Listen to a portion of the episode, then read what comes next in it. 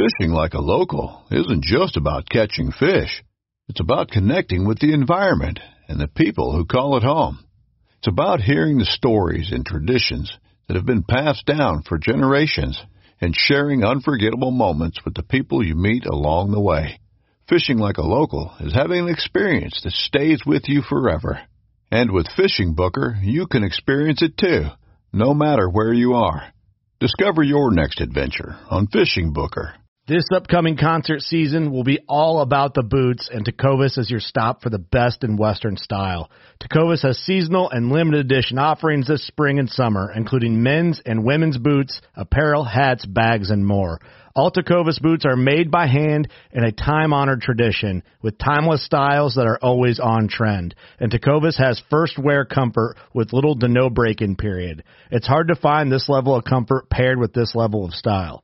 Stop by your local Tecovas store, have a complimentary drink or two, that's WCB style, and shop new styles. The smell of fresh leather and friendly staff are at your service. Many stores even have leather custom branding to make your boots truly personalized. And with regular live music and events, there's no in-store experience like it. If you can't make it into a store, just visit tecovas.com. That's T-E-C-O-V-A-S dot com. They offer free shipping on all boots, as well as free returns and exchanges, and ship right to your door. Go to tecovas.com and find your new favorite pair of boots today.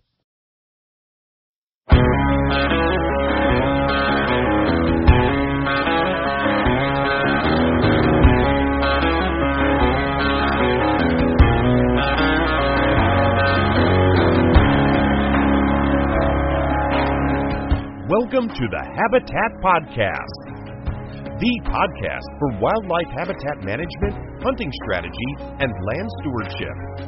And now, your host, Jared Van Hees. Welcome back, everybody, to the Habitat Podcast. I'm your host, Jared Van Hees, and we have another great episode for you.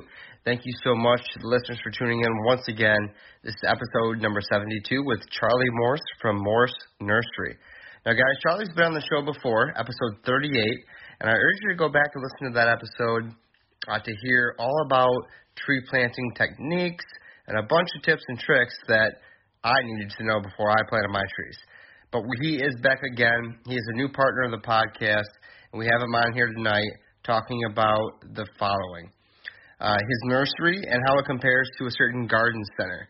Uh, specifically, when to order trees. A lot of people want to order trees and shrubs, you know, in the spring and summer and fall. Well, with a nursery, you need to order them in the fall up until now.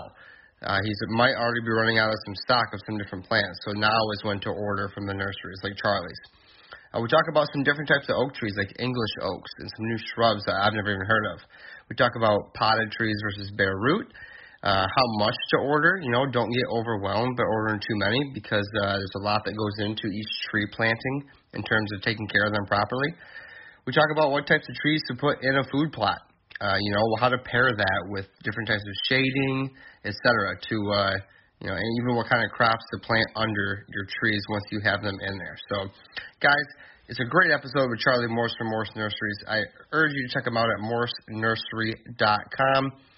Brian and I have had his trees in the ground now. I think Brian's had them in two years. I've had them in one.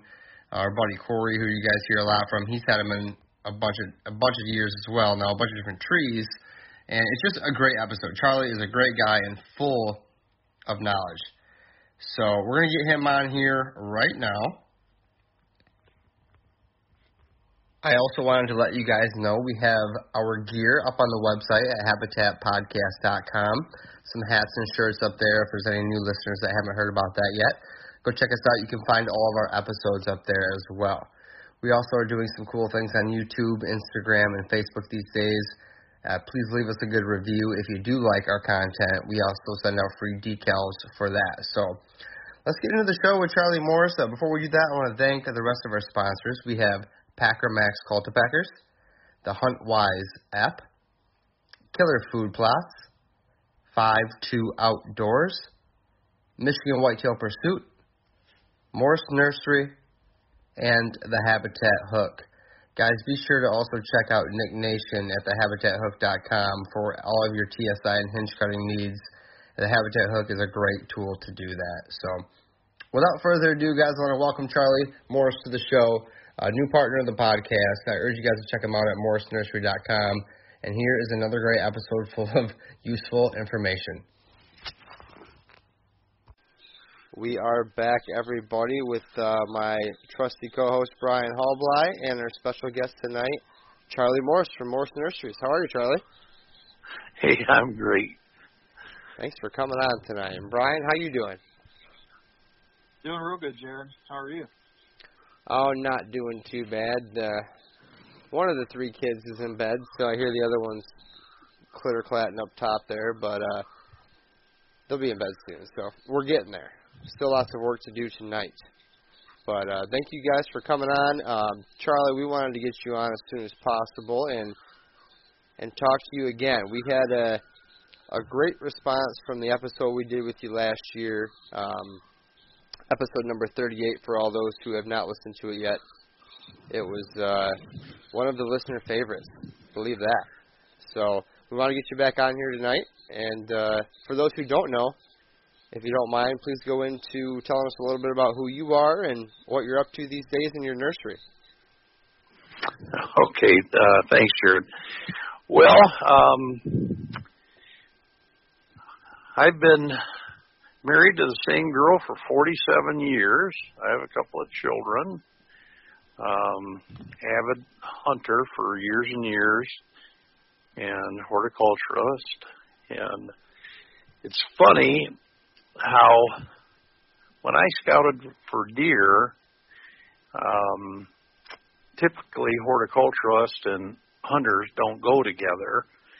Uh, but I learned at a fairly young age that it was important to take an inventory of food sources and things and where you might want to set up a tree stand. And and over the years it really helped uh, as a hunter to to get into some good spots where you get to see a lot of deer and so on. And and so it just came natural for me in choosing what kinds of plants we wanted to grow. Um, I was very clear on this right from the very beginning that it was going to be plants for habitat improvement. And so it just went hand in hand with how I approached my hunting for years. And so to marry the two things up that I like the most, habitat and growing plants, uh, we became Morris Nursery. Wow. And when was that? That was about 20 years ago now, Brian, um, that we decided to buy uh, property and put up the greenhouses and get out of the crop uh, end of things and built a barn and put in the irrigation and you know when you get into the plant business uh there's a lot of infrastructure that's got to go into it and so usually the first couple of years. It's um it's uh well I tell my friends I think I found um out how to make a, a large fortune in the nursery business and they would all say really? And I said yes. Um you know I said that backwards.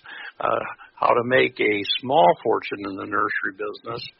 And um I they'd ask well how's that I said start with a larger one because it's everything is always outgoing the first few years. So that's a little rough, but once your plants start to grow and they get some size and you've got some choices between seedlings and one and two and three year old plants, it it starts to get better. That's a, yeah, that's a cool story. I think like like a lot of businesses, uh, you know, not everybody just takes off off the ground, and especially one like you where you have to grow your inventory. You know. Yeah. Yep. Yeah, I tease friends too. You know, when are you going to have more two year olds or more three year olds? And uh, I said, you know, I'd I'd like to be able to put a second and third shift on, but it doesn't work that way. yeah, simple answer to that is two or three years, right? yep. So, what did you do? Uh, and you may have covered this in the last podcast. What did you do prior to this, and as you were getting this kicked off? In terms of uh, an Well, occupation. Yeah, we might have touched on it. It's um, uh, my background was um, uh, manufacturing. We built, um, and it's I just don't even know how I got in that business, but I found myself in the custom vehicle business where we had built um, customized vehicles for Ford Motor Company, and had won um, back to back to back to back year after year after year quality awards first place for Ford Motor Company. And and when we sold that business I was 50 and um you know this is something I always wanted to do. So I went back to Michigan State and went to uh their production tree program and through the Master Gardener program and kind of got boned up on soils and bugs and disease and you know things of that nature just uh and, and then we had a hundred acres uh that we farmed and my great grandfather was one of the largest progressive farmers in our family so i think it might have just ran in my blood. But not many people get a second chance at a completely different career and um I just went for it. Acted like I knew what I was doing. And you know that's what they say you got to do what those successful people do and anyways we had a lot of fun with it I've very much enjoyed my career so far Very nice. As as uh, somebody once told me, you got to fake it till you make it, right? Well, you do. You know, if you look at somebody that's successful, well, you got to do what they do. So, you know, I put up the greenhouses. What am I going to do with them? Right. You know, I put up the barn, the irrigation, and and you know, you just, I just, like you say, um, just did it. Good for you. No, no expectations. I really did it more to as a hobby. I wanted to start out, you know, just taking care of uh, our acreage, and and it just I had friends that I grew plants for, and and that became word of mouth, and then we started doing a little advertising, and the next thing you know, it just turned into a full business. It's kind of funny how that happens. Yeah, well, you definitely have a passion for it. That comes through, and I think that's why one of the reasons you've been so successful. And uh, every, everybody brings that up every time your name comes up. So yeah. Well, I I truly like um to spend time with people. Uh this time of year feels like the phone's growing out of my ear and um it's hard to get hold of me sometimes because I, I want to make sure I answer people's questions thoroughly that they have a good understanding of maybe some ideas I hadn't thought of before or just validate what they were thinking. And probably the most important thing is making sure the plants that are being picked out are the right plants for their shady area or their wet soil or you know sandy soil or whatever so that we have a a good chance of of everything that they do that they're successful with them yeah, that's good to hear because um, a lot of people get intimidated when they want to try to start an orchard or coming up with a plan for different trees. They kind of get a little bit nervous and don't want to go down. The- yeah exactly um it's I think it's best to start with a plan. You know, you got to kind of start somewhere, and if you can have somebody give you a little guidance through there, when it's all said and done, it makes sense to you. But you know, it it helps if you get some advice from somebody who's been there and done that. So on that note, Charlie, tell us a little bit of a difference between what somebody would get coming to you as a specialty nursery instead of like a garden center. Well, so a lot of times, unfortunately, we'll get phone calls in April, which is typically when garden centers open up. They've got their all their new stock in because they they don't grow it; they bring it in, and they're knocking the dust off everything, and uh, they're opening for the season. And when they call us, uh, you know, we're looking for this or that.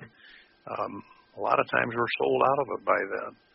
And as a grower, we're on a different time uh, sequence than garden centers. So as a grower, we we sell the plants in the winter, deliver them in the spring, and then we close the store uh, in the spring so that we can go into production for the crops that year. Now we keep the shipping department open uh, through the first week of June, but in in a garden center scenario, they're just opening up for business, and, and as a grower, uh, we are sold out of most things.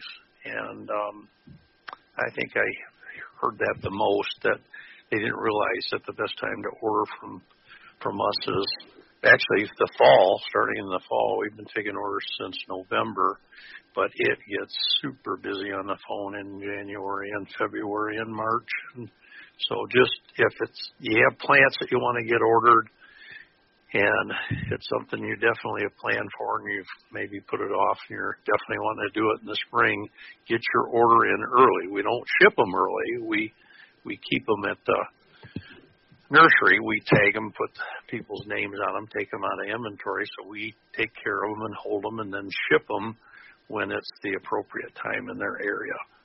Um, I think that's also sometimes how people think. They think, well, if I order it, what am I going to do with them? You know, and that's not the case. We take care of them and then we ship them when you need them. So that's that's a big difference between growers and and garden centers. Um, the it's easy to call too late to a grower, not thinking you know about the differences of the two businesses.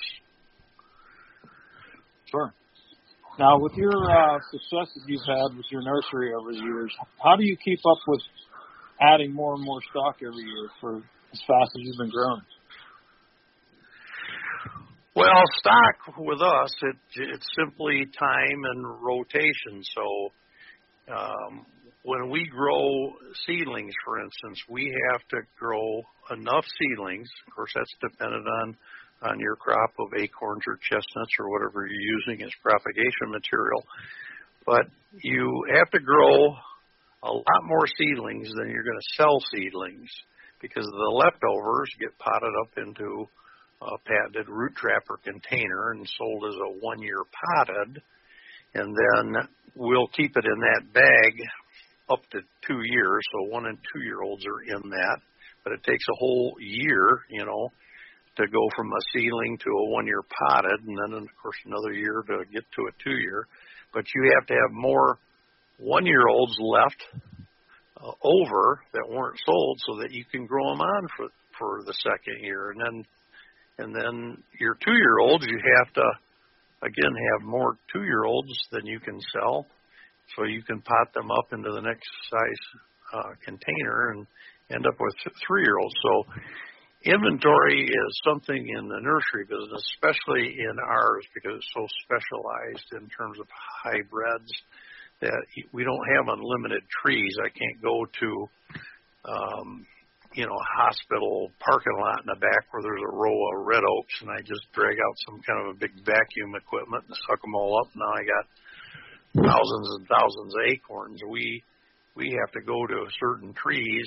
Um, a lot of them are too big to pick, um, and so you have to wait for them to hit the ground. But when they're hitting the ground, the the wildlife are on them, and so you have to go to those trees morning and night um, wow. to keep keep on track. And it's some of these trees are 50 miles away from where our nursery is, and it's it's a lot of work.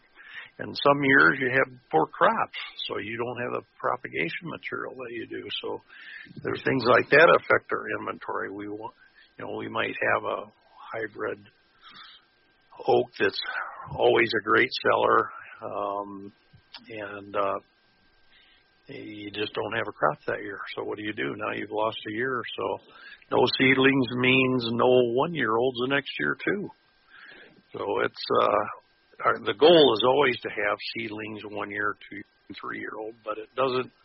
It just never works out. We have um, commercial uh, accounts, and um, some of these are grow on nurseries. They'll grow from us.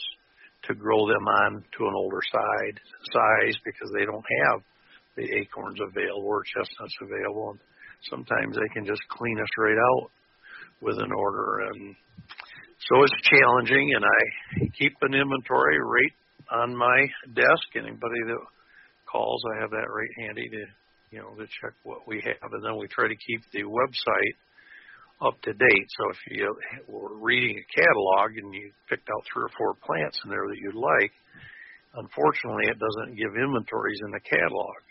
And so you're better off to go to look those plants up on the website because uh, it'll say some are out of stock and so on, so you know what's available uh, to order.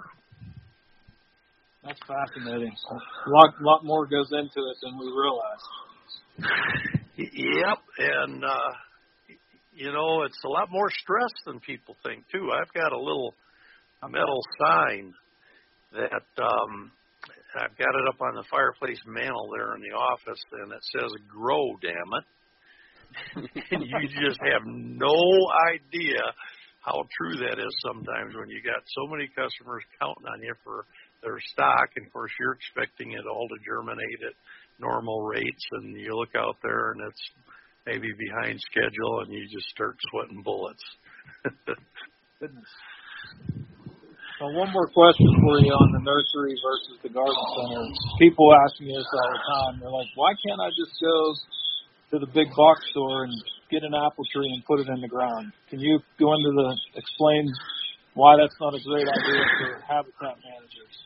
You know, okay, so um, the main thing is, I guess, is you, you one of the most important decisions you can make for, let's say, an apple tree, um, other than is it a late drop or a mid drop or an early drop, is what uh, roots are on that grafted tree, and that's called rootstock.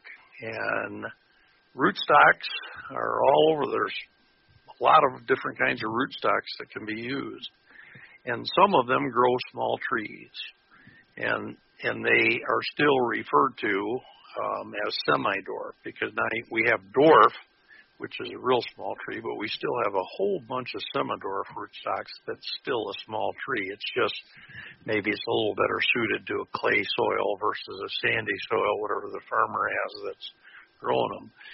And so you don't know that. And that's for wildlife tree, you want a big tree. Uh, the bigger the tree, the bigger the canopy, those trees can produce hundreds more pounds of apples than a small tree can. And so you're kind of flying blind there. And some of those rootstocks are designed to um, retard the growth of the tree to keep it smaller. And how they do it is they intentionally breed a poor root system for the tree. Now this is done on purpose because that poor root system, it it's not efficient at bringing in nutrients and so on that a bigger root system would be.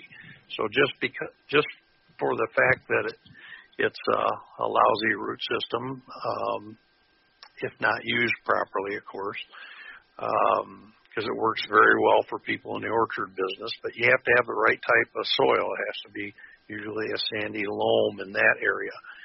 Uh, some of these roots uh, that are in these big box stores uh, are, are a dwarfing type of a semi-dwarf and can be brittle. And if you were to put that into clay, uh, that root system would try to grow in clay. It'd push against the clay, and it would keep breaking off.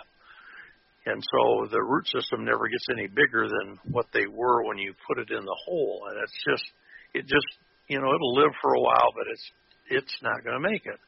And so the root systems we use are that build, that grow a big tree are big, powerful root systems.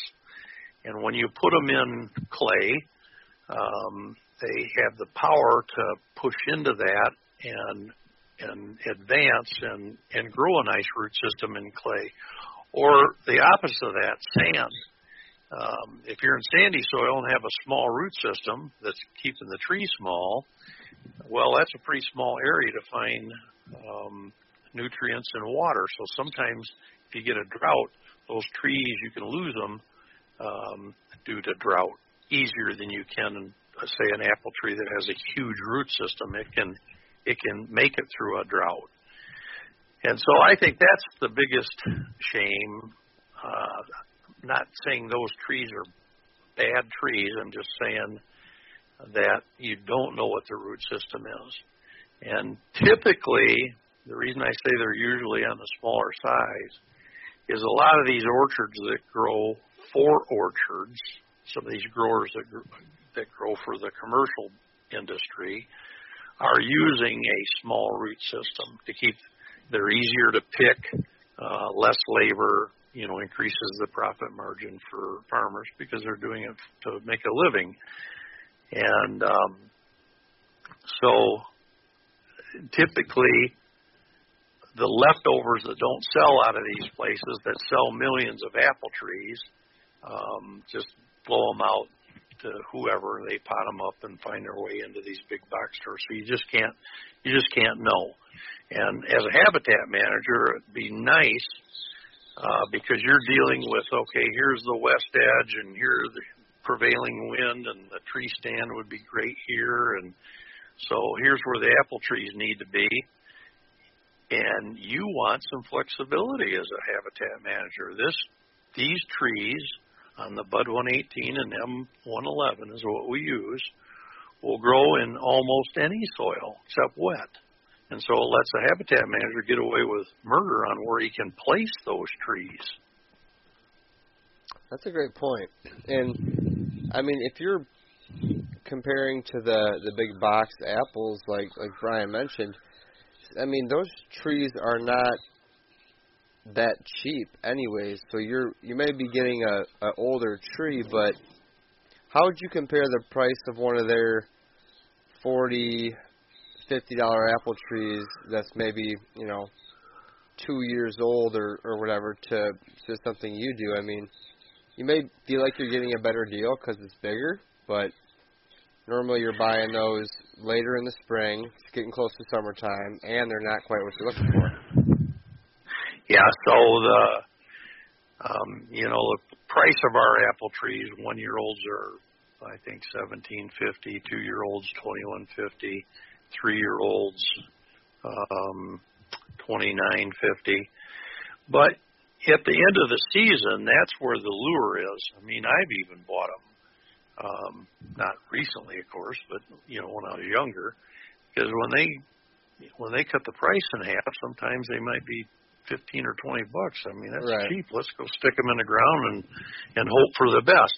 I've done uh, that. Yep. And there's there's nothing wrong with doing that, just nothing. But if you're counting on um, you know certain trees doing a certain thing, you know certain drop times that you that you want. Maybe you want a real late apple tree because you you during muzzleloader season you hunt uh, with a bow. A lot of our customers do that.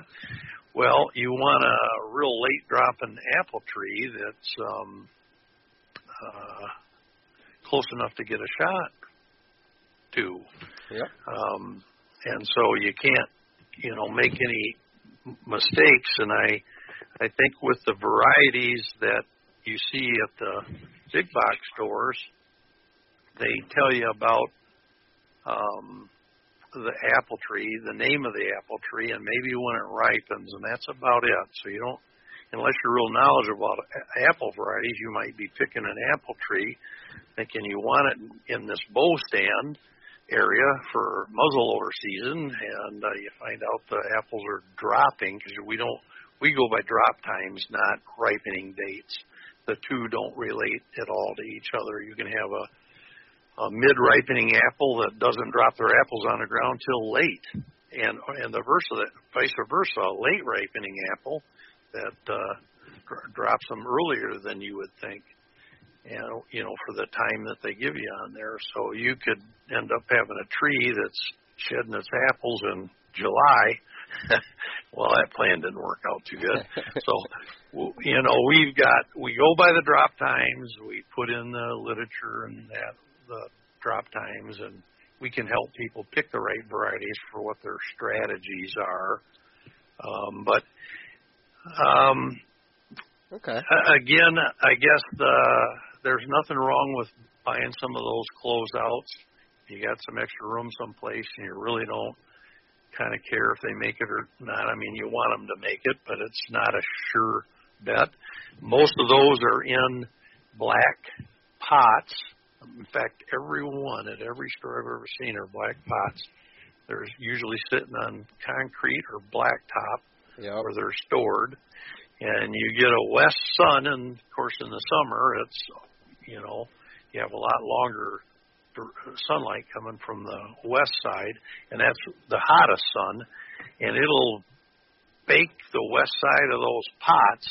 You know, the sun will heat them that side up, that west side, and and usually if you pull your tree out of them and look at the roots. Now, I'd always do that because a lot of times you'll find that the roots that were facing um, west got the sun from the west on that black pot, pot a lot of them are cooked out. They're they're not good. It's not good plant material. Wow. Yeah, that's uh that's super interesting. Um I never thought about that. I know they probably try to water them at least once a day or twice a day out there, but that that's a good point. Yeah. You, you kind of yep. get a perfect segue into our our next subject here. Yeah, you you mentioned if you have some discounted trees and you got time, and you don't really, you know, it, you, the time is very important. Um, you and I had talked on the phone uh, the other day, not to get ahead of yourself, right?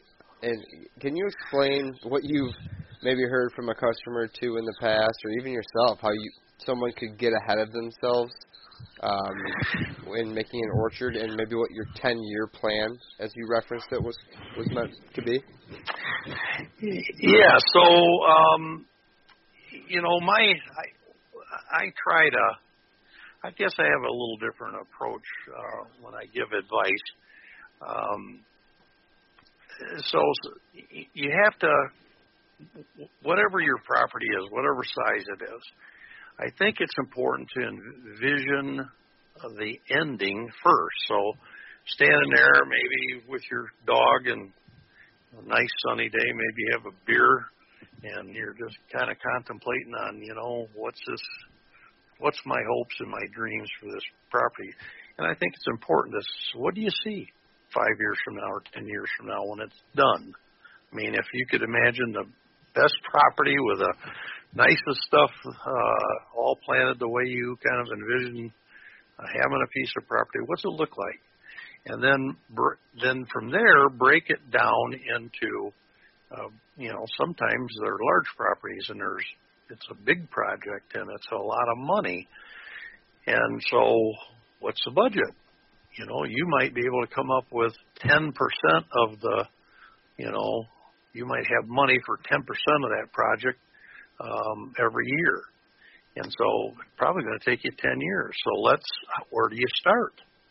Well, you know, I, I going to mention some of this stuff here later, uh, but um, I, I think it's important to start with um, the most important plants first. So you know we we grow maybe 100 different plants, and some uh, create screening, and some you know create browse and food, and some are hard mast, some are soft mast, some are conifers, and and they all have different roles and and you know some plants for wet areas and dry areas and but again where do you start? So uh you know my top six and we say it all the time say it every day on the phone to customers. And this is not in any particular order. I think they're all uh, the same in terms of high value to wildlife. Are apple trees crab apple trees pear trees uh, white oaks, chestnuts, and persimmons. Some of these plants can't be planted everywhere in the country. there are some limitations how far north you can go, say with chestnuts or persimmons. But we we do have some very cold hardy chestnut persimmon that'll go further north than you might expect them to. But let's start with those. They have the biggest impact. You know, the deer are going to be um, attracted to the food that they make. Um, in fact, they make, I'm sure, mental notes of where everything is. Um, and they have an idea of what they're interested in and eating. And when those food sources, whether they're hard mast or soft mast, are dropping, they're on them.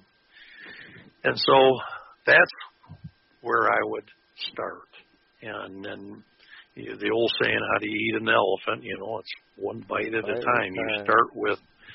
Yeah, I, I get a lot of customers that will buy a bunch of plants. Maybe some of the buddies that were going to help plant them didn't come around or didn't realize how much work was involved and and um it ends up you get all work and I hear you laughing because everybody's done that. oh really? So it's um better I think to kind of take your time with it, buy fewer plants. Yeah, I said less plants. Um you know, they're uh you're better to do it right the first time. And I, I also spend a fair amount of time with people telling them I'm going to try to give them enough education so that they buy their second tree the first time because we all go out to the well the big box stores we'll use that we were talking about it throw them in the ground and all that and then a year or two later they have nothing to show for it and they go well I didn't I guess I better rethink that. Let's do do it differently. You know, they got rubbed because they didn't fence them, or or they put them too much in the shade, or or whatever. And um, so, just uh, plan it out. Now, the nice thing about our trees being containerized is, as a bare root plant, those trees are usually harvested in the fall and then they're brought into barns and counted and graded and put in bundles and typically it's by the time that's done it's December and there's snow and they don't r- really ship them anywhere in the north. Um, um, after they've got them graded out. So they they put them in big storage buildings that are refrigerated and they spray their roots a couple times a week to keep them moist, but they are in that storage facility for about five months before they start shipping out to us in the spring. And um, you know, so they're in transplant shock to begin with. They were dug up. Now they're in storage shock, and they send them with a note for you to hurry up and plant them, which you know kind of gripes me a little bit because I mean, they've been out of the ground for five months. What's their hurry? um, but you, you do. You have to get them in the ground as soon as you can. It's been something that has been done that type of plantings for hundreds of years, and some very successful and some not so very successful. But you got to get them in the ground. Potted plants are shipped with the soil and everything they've grown in. So you get out there and you got these 50 trees, and you're sure you can knock this out in a weekend and and you so you're out there and you're doing all the steps we advise you to do. And you look back and there's still 30 left. That you need to and you, you realize that hey did i get over my head here time wise well with a potted plant just don't worry about it. Um, water the container once a week plant as many as you can per week and you, those can be planted clear into july if if you had to. So there's not the pressure on you um, and that's my advice. Just don't bite off more than you can chew. If it is a big project, think about you know the time that you have and the money that you have to spend, and just try to break it down into manageable, um, oh, enjoyable, um, uh, you know, times that uh, uh, that you're going to plant. Yeah, you don't have to burn yourself out. We don't want you to do that.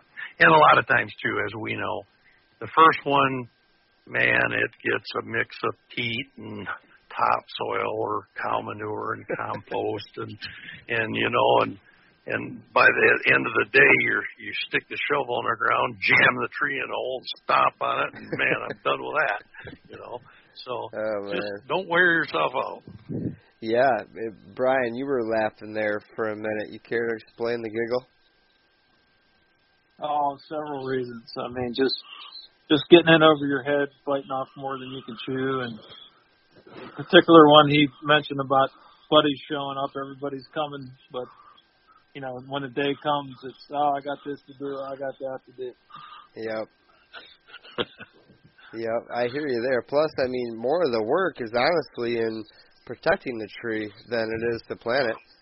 And That's uh, the truth. Yeah. even cost too. So you know, you might buy, you know, twenty trees for a couple hundred bucks and you get out there. I, I left some trees uncaged last year for four days, figuring I, I ran out of fencing. I'm like, I'll be back in four days. And there were there were morse trees, and uh, they're alive still, but they got eaten up pretty bad. And it's just like, man, not even four days in the middle of Yeah. you know May. You know, Jared, what? So because of that, one of the things I've done and do now when I plant is first thing I do is I go flag where the trees are going to go. I'll spray with Roundup, you know, to make sure I get a good kill on stuff. And then I'll cut up my fences. I use them at 10 foot lengths, and I cut up my stakes. So I've got five footer electrical conduit. And um, I don't dig the hole ahead of time. Um, I found that a lot of that soil settles in and around, and you go to put it all back in, and you got all the soil out of the hole, and you put it all in the hole, and yet there's still a hole there. Oh wow! I don't know why that is. Um, so, um, so if you have all that done ahead of time, then when the plants come, now you're talking about you know just getting the plant planted at the right height and watering it in good, and you got the fence there and slip over and a couple stakes and put it in place, and and you have a little system going, and um, because deer are really curious, and you know, I remember one night I was planting. This is when I was a little younger, um, and I had probably a quarter of a mile of white spruce I was planting, and so this is getting towards dark. And I'm saying to myself, if a boss worked me this hard, I would quit. And I was having so much fun; it was ridiculous, you know. But I looked down this row of conifers, and it's starting to get, you know, some shadows are starting to develop. It's getting a little darker. And I looked down there, and there's a, uh, a doe and a couple of her little ones next to her, looking down at the very first ones I started planting. And um, and so that's when they're the most vulnerable is the first couple of days because they see it, they're curious, they come on over and they go, hey, this is food. So I I cage them as I plant them, and so that's worked for me. Good idea. Yeah, I've, I've often thought like a great winter project would be sit in the garage or the barn and just build cages for the trees a couple days here and there and just to get ahead of it. But something always comes up. I'm gonna have to work on that a little better. right? So we got a question from our friend Al. He has a half acre that he wants to uh, put some different kind of trees in. What, what would you plant if you had an empty half acre that you wanted to have a nice variety of trees in?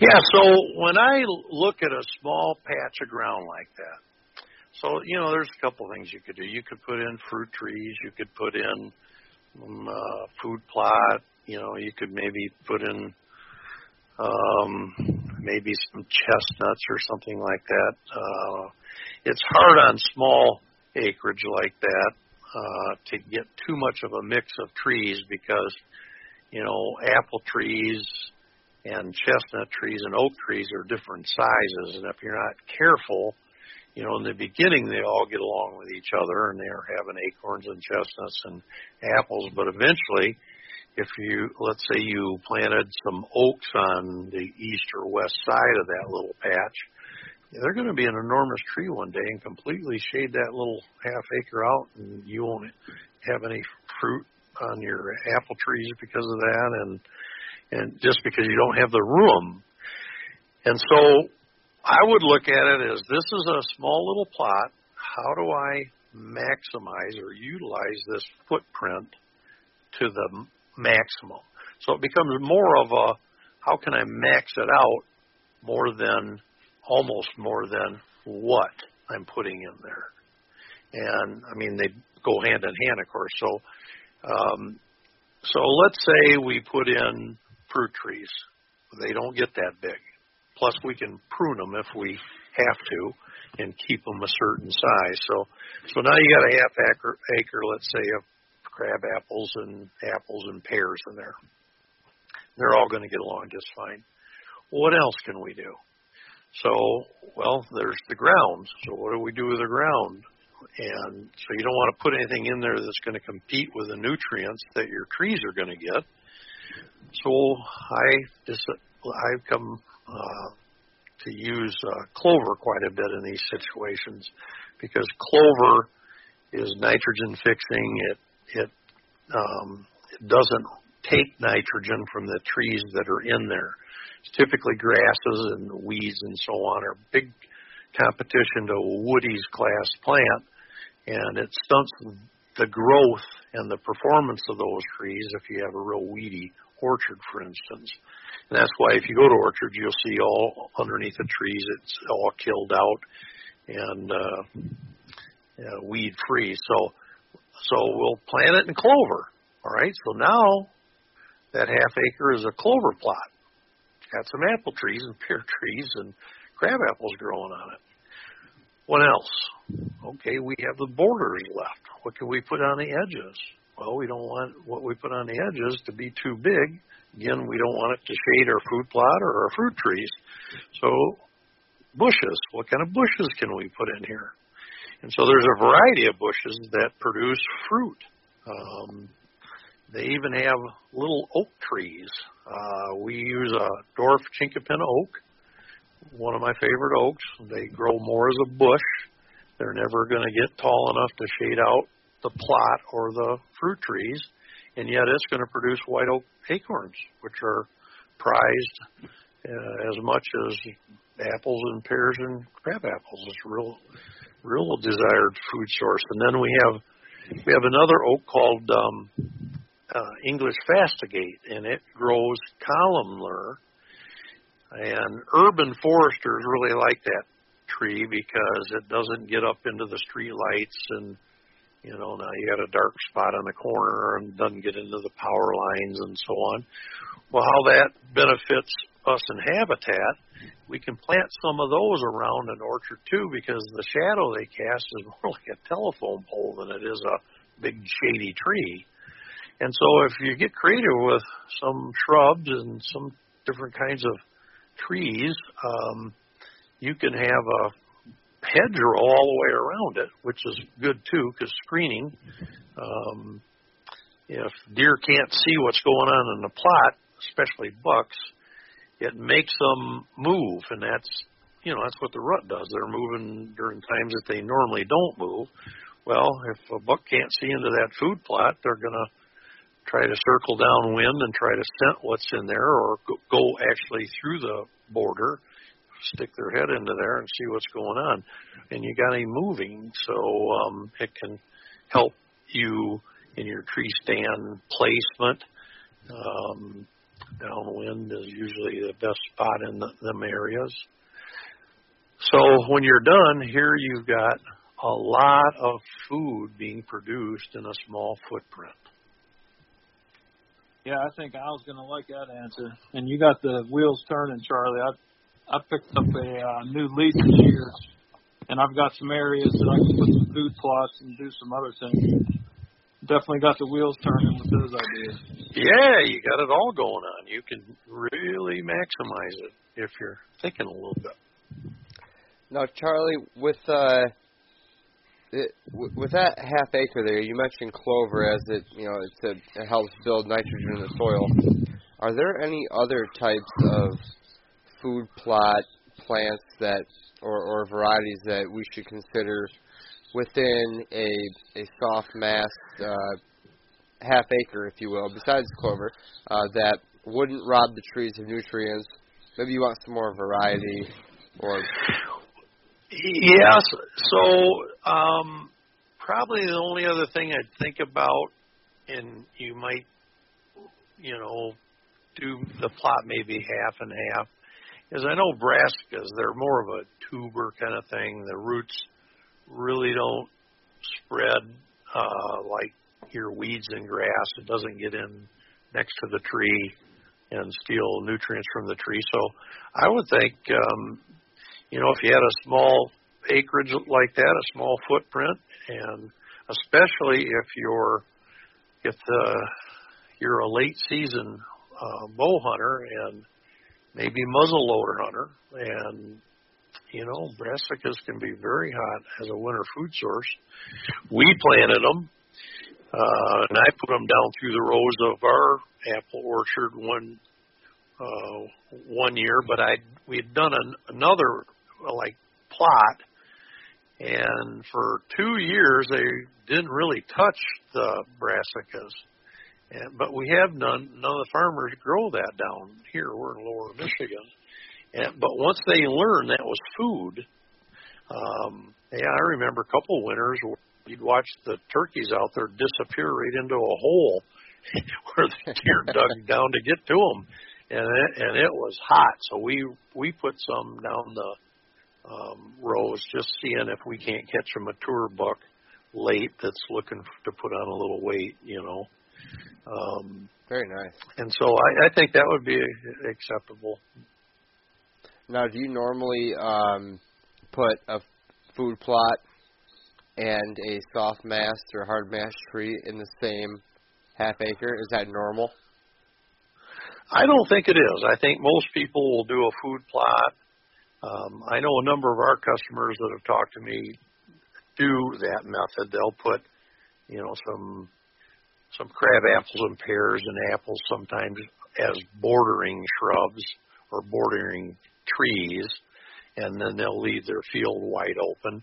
But then I have other customers that split their fields up, you know, quarter them or whatever they're going to do, and put in um, a soft mast, but then with it put in some bushes, some shrubs, so it breaks breaks up that food plot to where you can't see into all four sections. You Right. You know, you don't you don't know what's on the other side. So a lot of these ideas, you know, I don't want to take credit for this.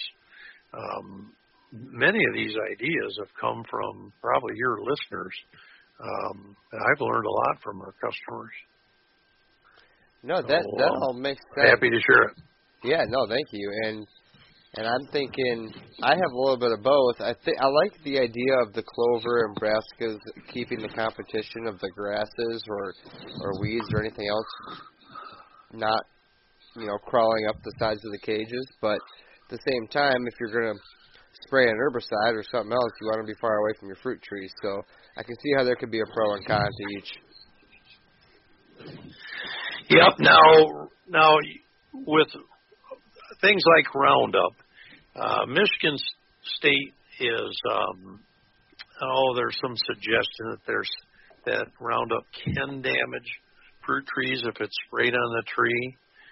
Um, and I'm talking about the bark, not the leaves. So any herbicide drift, you have to be careful that you can adjust it with droplet size. If it's if it's a little windy and you have it set to a mist, um, you know, boy, that stuff can drift a long way. You don't realize right. it, but um, but I have a tractor and I have a big sprayer on the back of it, and I'll drive down the rows and I spray and um, I try not to get any on the trees, but sometimes a branch is hitting the tractor and I'm more paying attention that I don't get smacked in the head because they the tractor bends them and puts a pretty good load on them when they hit me right in the forehead. and I'm not paying attention, and I know dang good well I've sprayed them trees, and I have never seen any damage on my apple trees. So I think it's a relatively safe thing to use. Okay. Yeah. like you said, I I wouldn't go spraying them on the leaves, or and definitely watch your wind. But yeah, if you can adjust the drip on it, like you said, and uh, control that Yeah. a little more, that's a that's a good idea. Yep. Charlie, I had a question about uh, some of the trees I got off of you this past year. I got Sure, a bunch of uh, Kieffer pears and Chinese chestnuts, and I, I got to tell our listeners, I've never seen such a beautifully packaged box for shipping anything, let alone trees. I mean, you put a lot of time and thought into those packages to keep everything healthy. Thank you. Um, I, I took your advice. I got them all planted properly, got them mulched, got them caged, put screens around the bottom to keep the mice and the rabbits off of it. This past year, it's just rained so much at my farm, I Yep. couldn't keep up with it. And uh, I'm just wondering if you have any tips for years like that when it just gets overwhelming with the growth and all the rain. So, you know, it's one of those things. My blueberry patch um, that I'm real proud of. I love blueberries. It weedy weed wise, it got out of control for me too because as soon as you got the cool season weeds under control, like the warm season weed seeds started germinating. Right. And normally I've just used a non-selective um, for my weed control, but there are um, pre-emergents that can be mixed um, with uh, things like Roundup, and uh, you, you just want to talk to your local garden center, or I don't know if there are Farm Bureau stores. We have quite a few of them in Michigan, and they have a pretty good. Well, like we're a farmer, a granary would maybe go and get some of their um, herbicides and pre-emergent, but but that's really, um, you know, it's another expense, and and when you have good success year after year after year, you kind of get to where you say, well, I don't need a pre-emergent. You know, I've got this pretty much under control. So you can still make the wrong decision, but if to do it, um, if you mix that with your uh, non-selective, then at least we'll get a, a good kill on uh, spring stuff, uh, anything that's already started.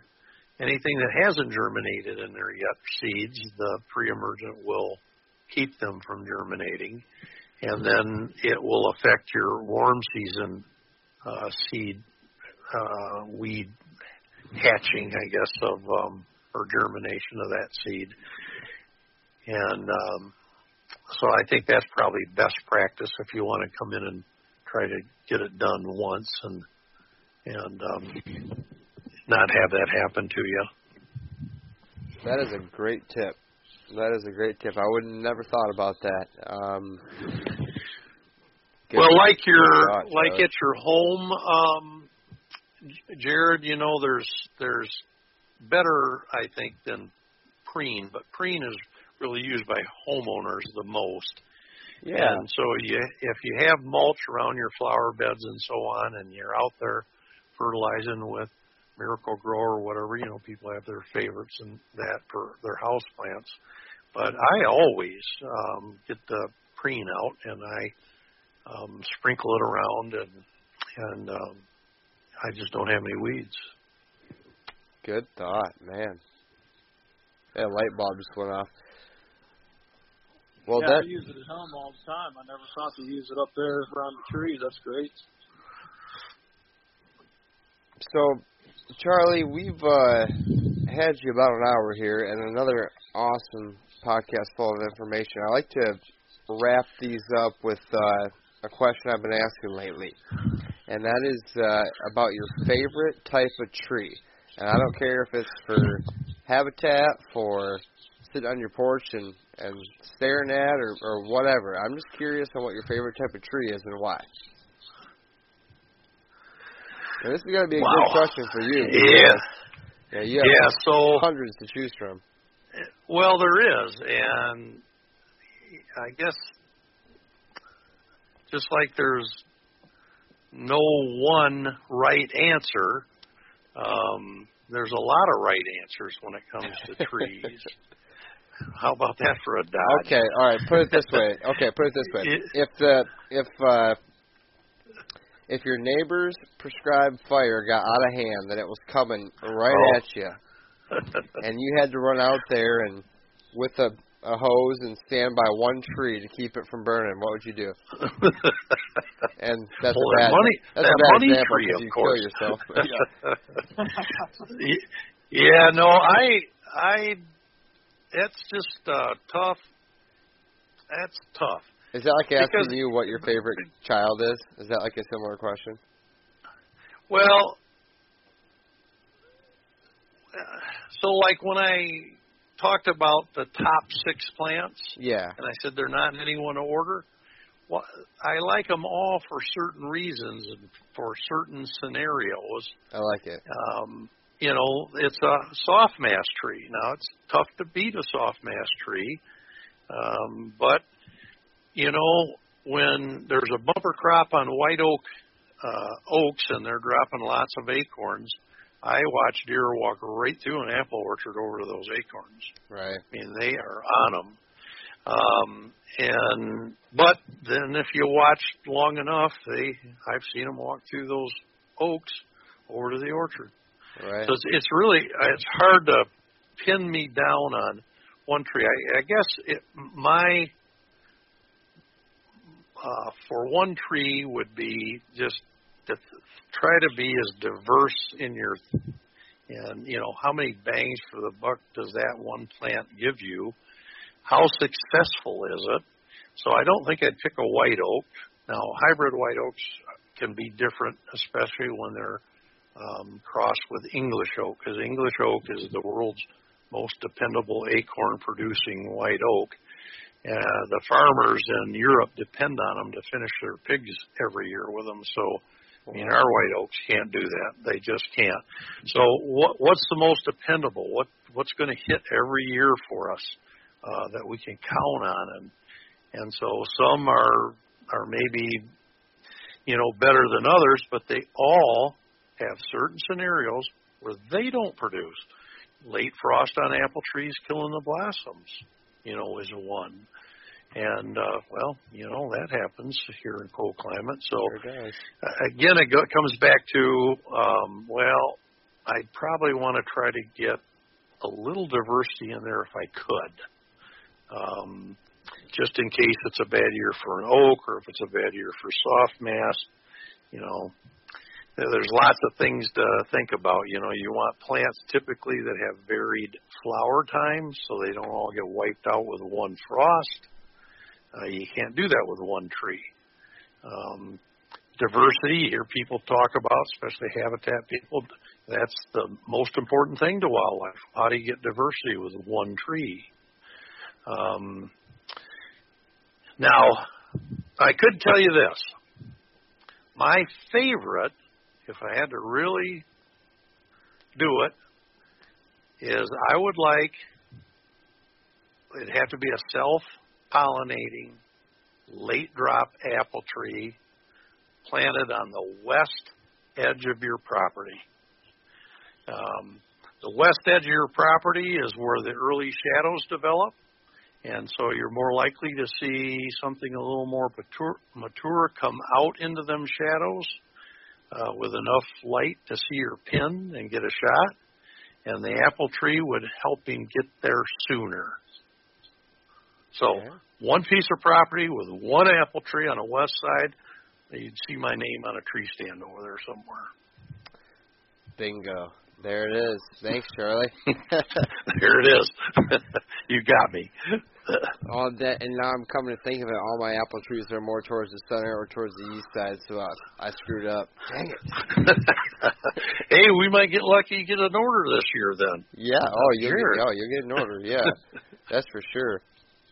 Well, I, I want to be respectful of your time, and I thank you for for coming on. I think we covered a lot of good things here, and there will be some more information from Charlie to come, guys. Uh, Charlie has uh, signed on to support the Habitat podcast. We're going to be doing some informational uh, excerpts, if you will, about different trees and shrubs coming up. So you this won't be the end of uh, hearing from Charlie, but Charlie, I want to you know thank you for coming on tonight. And is there anything else that you want to cover uh, while we have you right now? No, uh, like I said, I'll make myself available to you when when you have a spot for me. It's an hour's a good time to to button it up. I think. Yeah, I mean, guys, if you want to call Charlie, give him a call. He is literally the one who answers the phone every time I call. So uh, it's uh, it's pretty cool. It's pretty cool business you have. I appreciate it, Jared.